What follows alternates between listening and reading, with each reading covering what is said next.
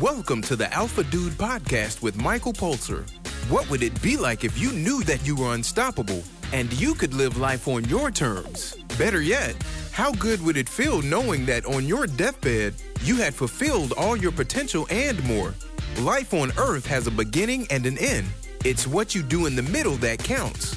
Let's look at how to make that part even better. I have a good friend who was an excellent sports person. Football, running, ball sports, anything physical that he took part in, he excelled in. This was great while he was a child, but what happened next was a little sad. After a period of bullying, he lost his passion for sports and he replaced it with food. The less he played, the more he ate and the bigger he got. It was a terrible thing to see, but what was worse was that his spark slowly faded until it was harder to recognize this guy based on his personality, but more so based on his figure. This story and countless others describe the spectrum of where people get chewed out by this world. After years of conditioning, social and otherwise, none of us comes out truly unscathed. That is the purpose of this section. Before you become the alpha dude, you have to come to grips with why you are the way you are. What are your predispositions? And are they malleable? This brings us to personality types. There are multiple systems describing personality types. It is always useful to work out where you sit in relation to these.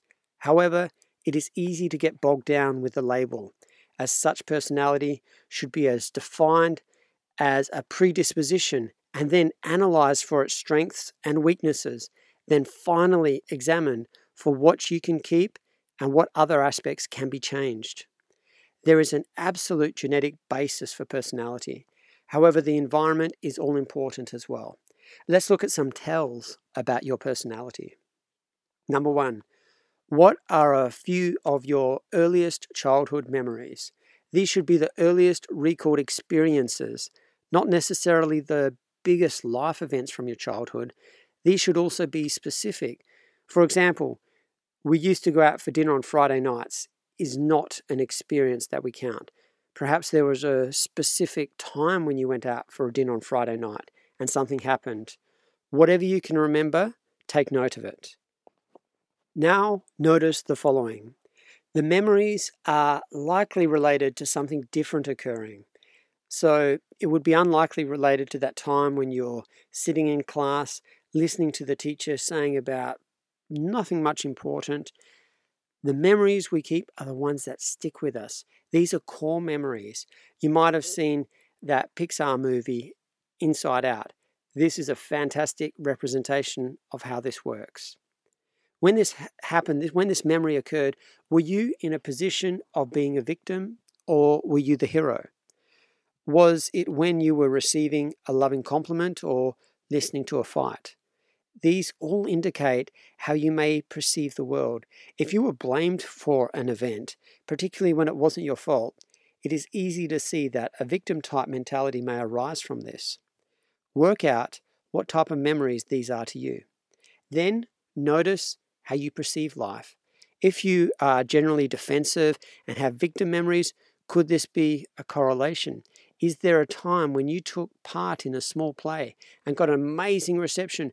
Would this affect the way you are with other people? Next, identify your birth order, both chronologically and functionally. If you were the firstborn, then it is suggested there are higher traits, including being conscientious and achievement orientated. The middle child is the relaxed peacekeeper, and the youngest is reported to be the one that breaks the mold, often to get attention.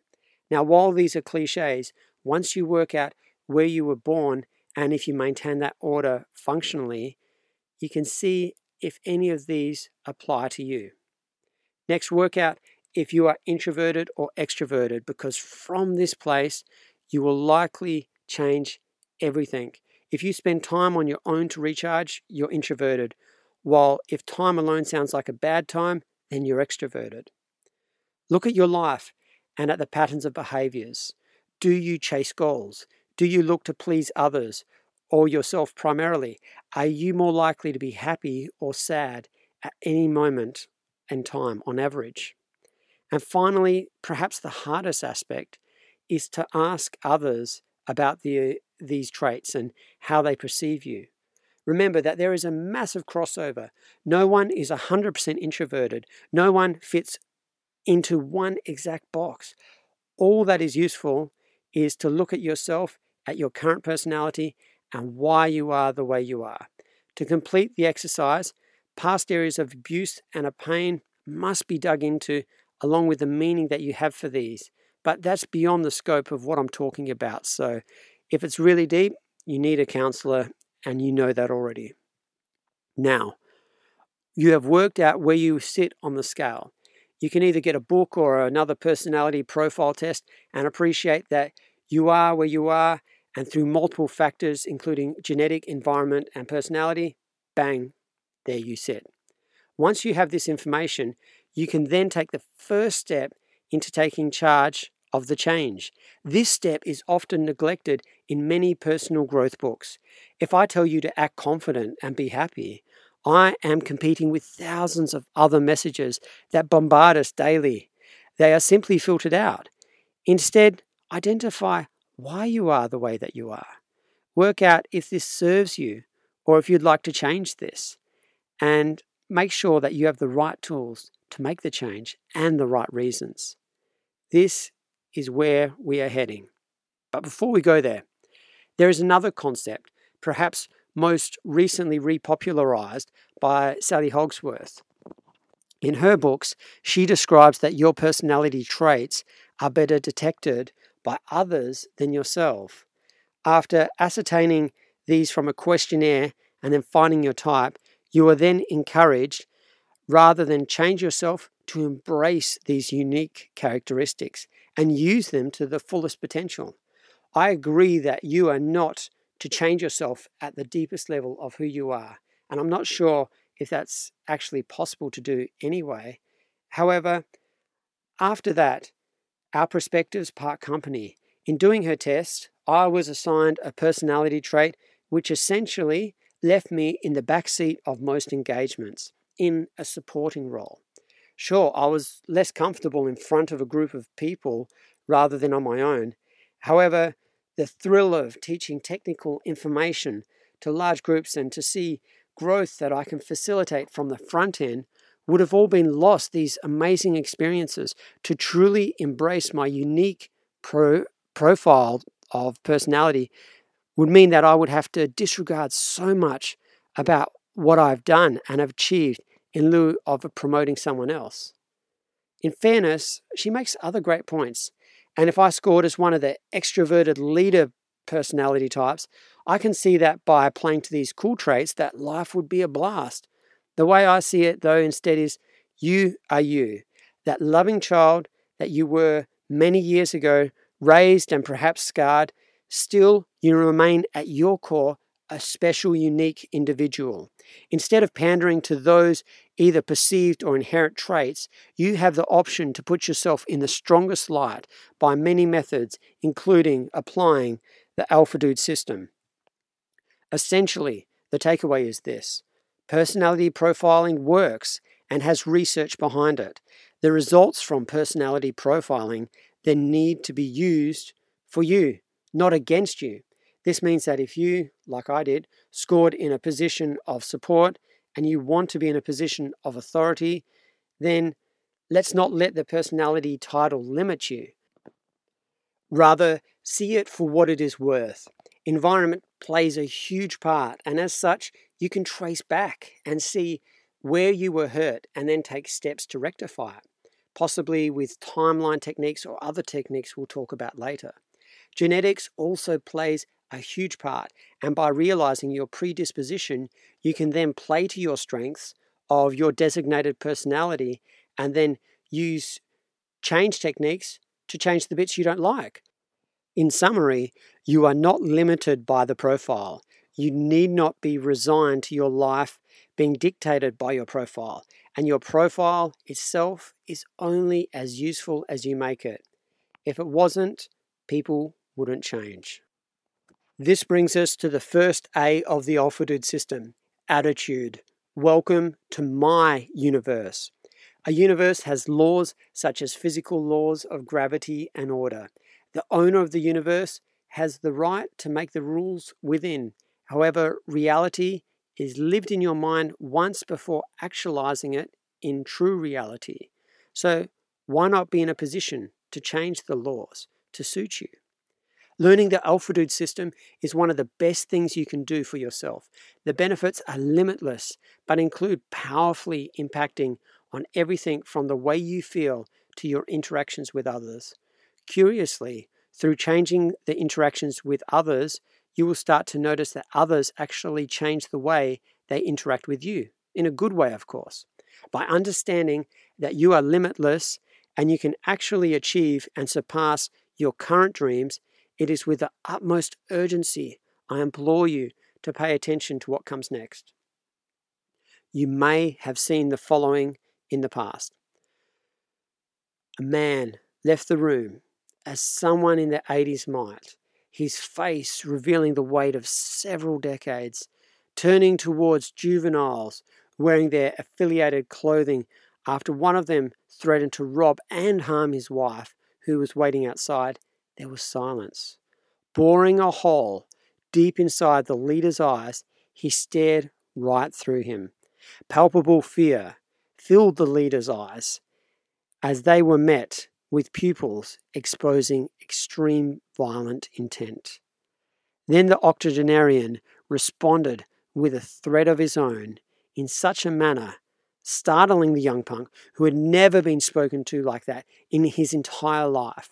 The conviction and power poured out from the words and demeanor, and as the gang went the other direction, visibly shaken, it was only in deep thought retrospectively later that the boys realized that this old guy could barely walk, let alone pose a serious threat. Just insert Clint Eastwood here. Such is the power of attitude. The attitude component is the most difficult to grasp. This is not a recipe to make robots, but rather to give principles so that people are more effective with any actions and decisions that they choose to undertake. The approach I have taken is to look into life itself. If you are killing yourself or not striving for the wrong reasons, then it will be a great shame and a great waste. So, what's your outlook on life? What is life and what is your outcome? These are big questions, not because of their complexity, but because of the meanings associated with the responses. If you can answer what is life, then you will be well on the way to working towards an outcome that will fulfill you. If you answer wrongly, then you may find that you are chasing someone else's dreams or worse. My advice is to find your answers to these questions. Effectively, it means that through knowing the why, the what appears. Keep answering these questions until you have your meaning. Personally, my approach was to look at what would bring me happiness. Okay, I'd do something and it would make me happy. And well, I want to have respect as well. So let's combine those two parts the dude and the alpha components. And Next one is that being happy and respected makes me feel contented. After that, why do I feel contented? What, what's so good about it? Well, this was a fair driving force. To be content sounds great, but there is great liberation in standing up and being counted. Yet, in the scheme of things, it seems shallow, which drove me to the next phase. That is, is there something more? If I do it solely for myself, then it seems my oh so comfortable bed is the great alternative unless I do it for someone else. I do it for my wife and family. Now I have real responsibility that couldn't be shirked. But I mean, what happens if they left me in any form? This is where I get deep. And for myself, I do it for God. The responsibility of being affiliated with a force able to destroy nations is awe inspiring, and nothing seems to matter in comparison. The opportunity to serve the highest power gives clarity that pursuing self interest alone seems like a great waste of time, and that there was something actually more out there. So, I mean, that was my drive. Discover yours. Keep asking yourself these questions until you can go no deeper. This is often surprising and may reveal something about you at your deepest core level that you may not have reflected on in the past. Once you have gone through this exercise, finding out what you are all about by writing from your top purpose, then you can question about it until you're able to come out with no more questions. This gives you a sense of purpose. That is the most important part over. The rest is simple. Once you have your drive, you will have the force moving you to your new path. Your perhaps newfound sense of purpose is so powerful. You can find that it compels you to develop a character that can convey yourself appropriately to the world. To live up to your fullest potential means that you are a man of qualities, a man of character. The various qualities of such a man are described uniquely to each individual, but striking qualities are universally great. Strong, honest, loving, authoritative, skilled, confident. The list continues, but you can see that these are perhaps the qualities that embody the things that you stand for. These qualities are important, but they cannot simply be tried on by choosing so, or else none of the system would have been developed. However, they can be developed and they must be first experienced before they can be developed. And there's many techniques of how to do this, but here's one. Pick out a quality that is used to describe one's character. Remember when you were living this quality out. What was it like? Most of us, however, have not really been there yet, but with determination, focus, and imagination, we can get the rest of the way there. Imagine the characteristic embodied in another human. For example, courageous. This exercise requires concentration and focus, so make sure that you can do it when you are not distracted. All right, courageous. Imagine the Spartans or the samurai fighting through multiple opponents without a thought of death. What would these people look like? How would they be acting? If you could pause the battle scene and look into the minds, can you see the overwhelming purpose that is in their head? As you look into their minds, you can see that these Spartans are driven by passion, not by distraction. What a powerful analogy. You imagine as you take that mindset and become your own as you take it and it becomes yours. Now you have the mindset of the Spartan. Now you have the courage. Now you can do almost anything. Next time, you can substitute anything from apathy to being courageous or being curious to hitting the books or hitting it off with new acquaintances as you get curious about them. This brings us to the point that we must start to get out of our heads and less self absorbed. When we arrive to the stage that we are able to express ourselves with power, we are likely to arrive feeling a little bit worse. Why is this? Primarily, we are trained to focus in society as a hierarchy, and in becoming greater, we often subordinate others. This leads to poorer outcomes, and unless we address this, the first change wasn't really worth it to start with. Make sure that each step forward we take in our own development, we take the equal step in loving others. A litmus test is to listen to someone speak. And if you feel like you know what they are all about, then you have grown out of proportion on the self absorbed side. You have to stay curious. If they know everything and you know nothing, perhaps it's reversed. However, if you act as if the other person has something to teach you, then you can be sure that you are taking the right step in balancing this equation. After working through this for a while, we can condense this into two primary categories respect and honesty, the alpha and the dude.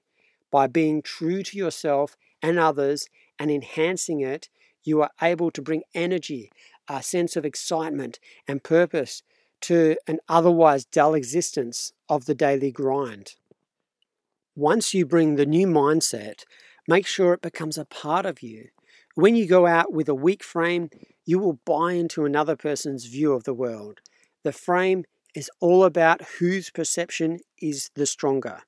If you go into an MMA gym, for example, likely the guy who's trained there for years has a lot of confidence in this area.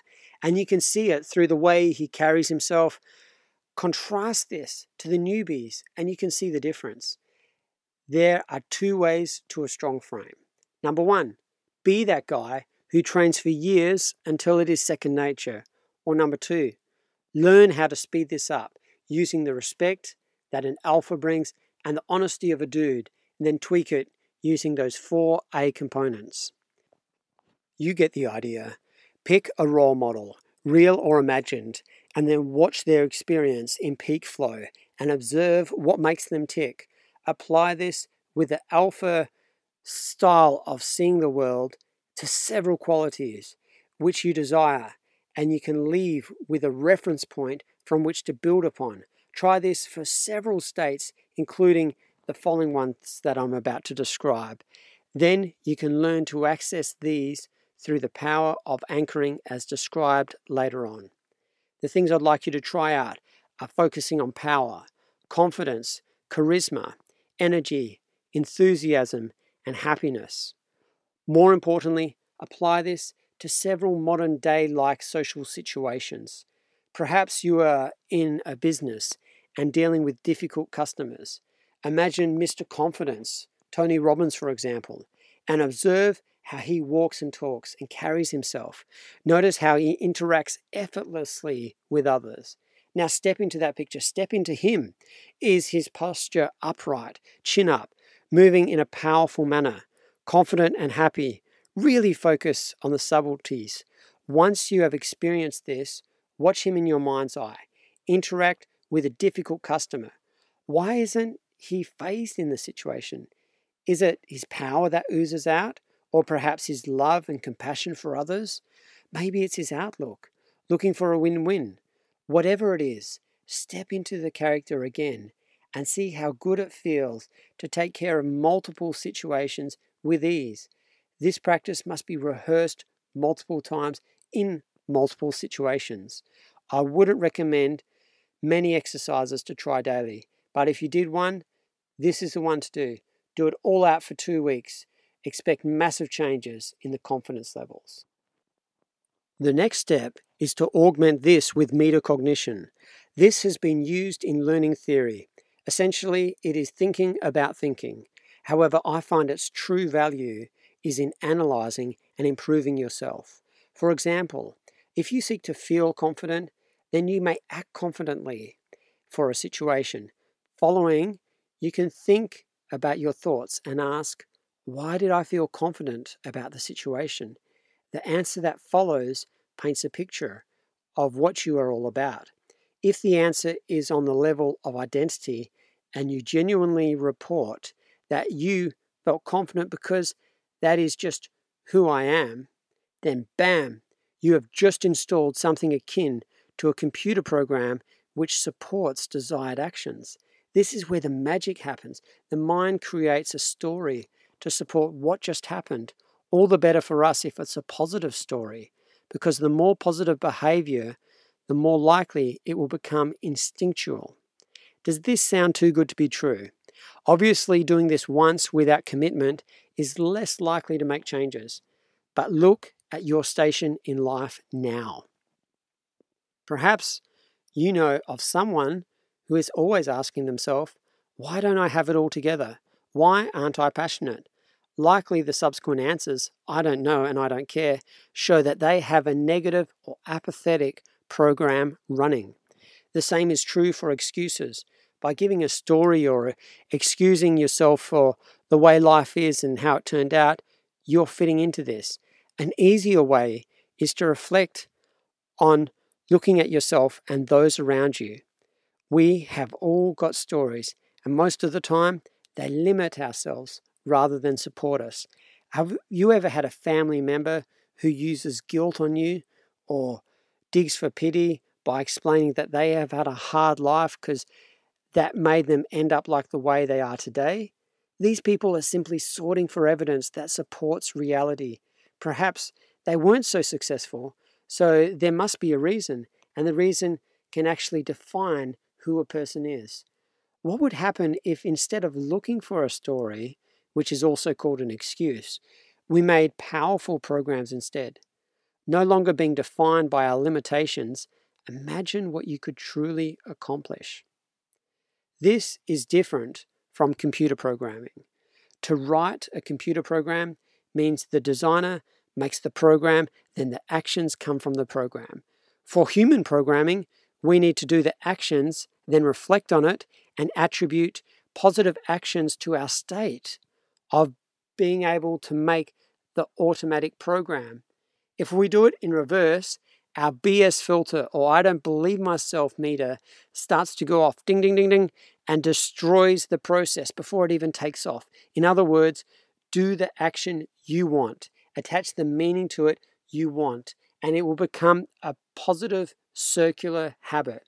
Conversely, don't attach meaning to yourself without any action first, as you won't likely be able to believe yourself.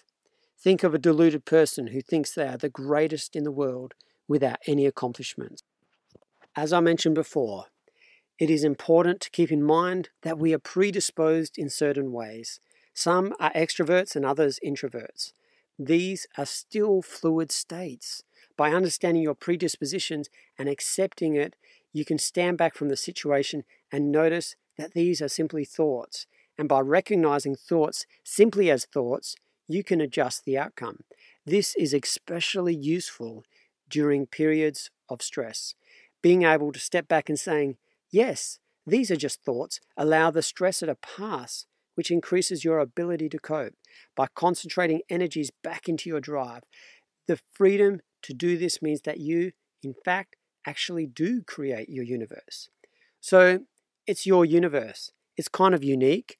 You can let go of the bad and, and start to notice that this is really powerful. If someone enters your house, they are bound by your rules. If others enter your reality, then the same applies. By now, it's clear that if you have your reality, others have theirs. This is where it gets tricky, but it's not really when you have the right tools. You may ask yourself, what happens if I find myself with someone who antagonizes me, or if someone who seems to be more powerful than me and is generally negative to me as well? This is where you slip back into being the victim.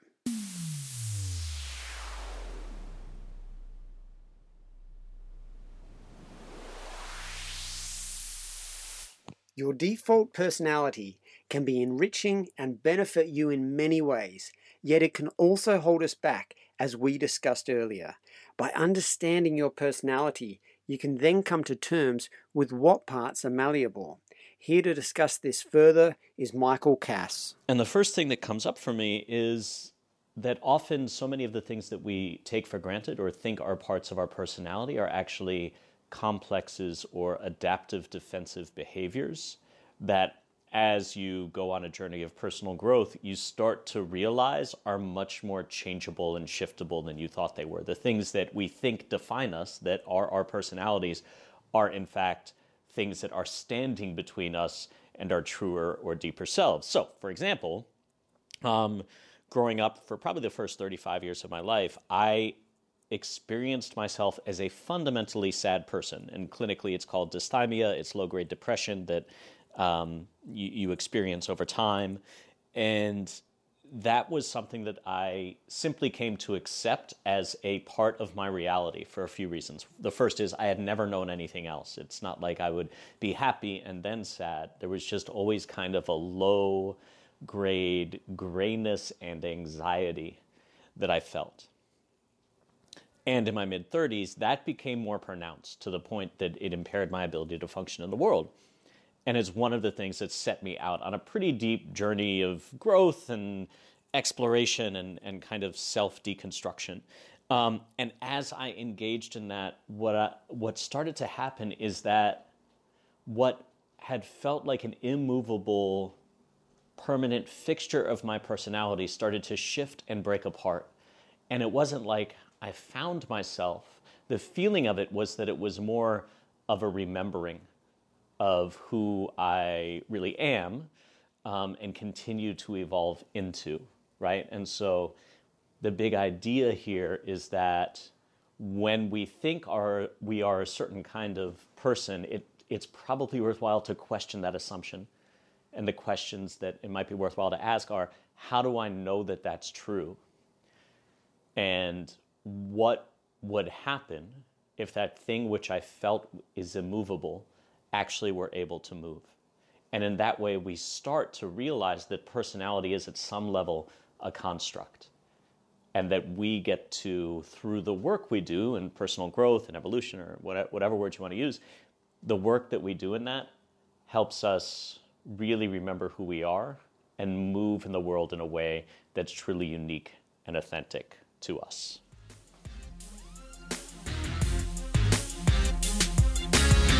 Hope you enjoyed the podcast. If so, rate it from the place you downloaded it. For any questions, send an email to michaelpulser at gmail.com.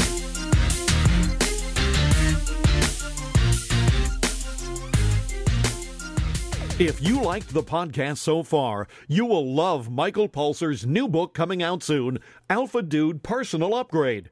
In this text, we look deeper at the Alpha Dude system with many not seen before tools and techniques which will upgrade you so you can fulfill your potential. Stay tuned for details.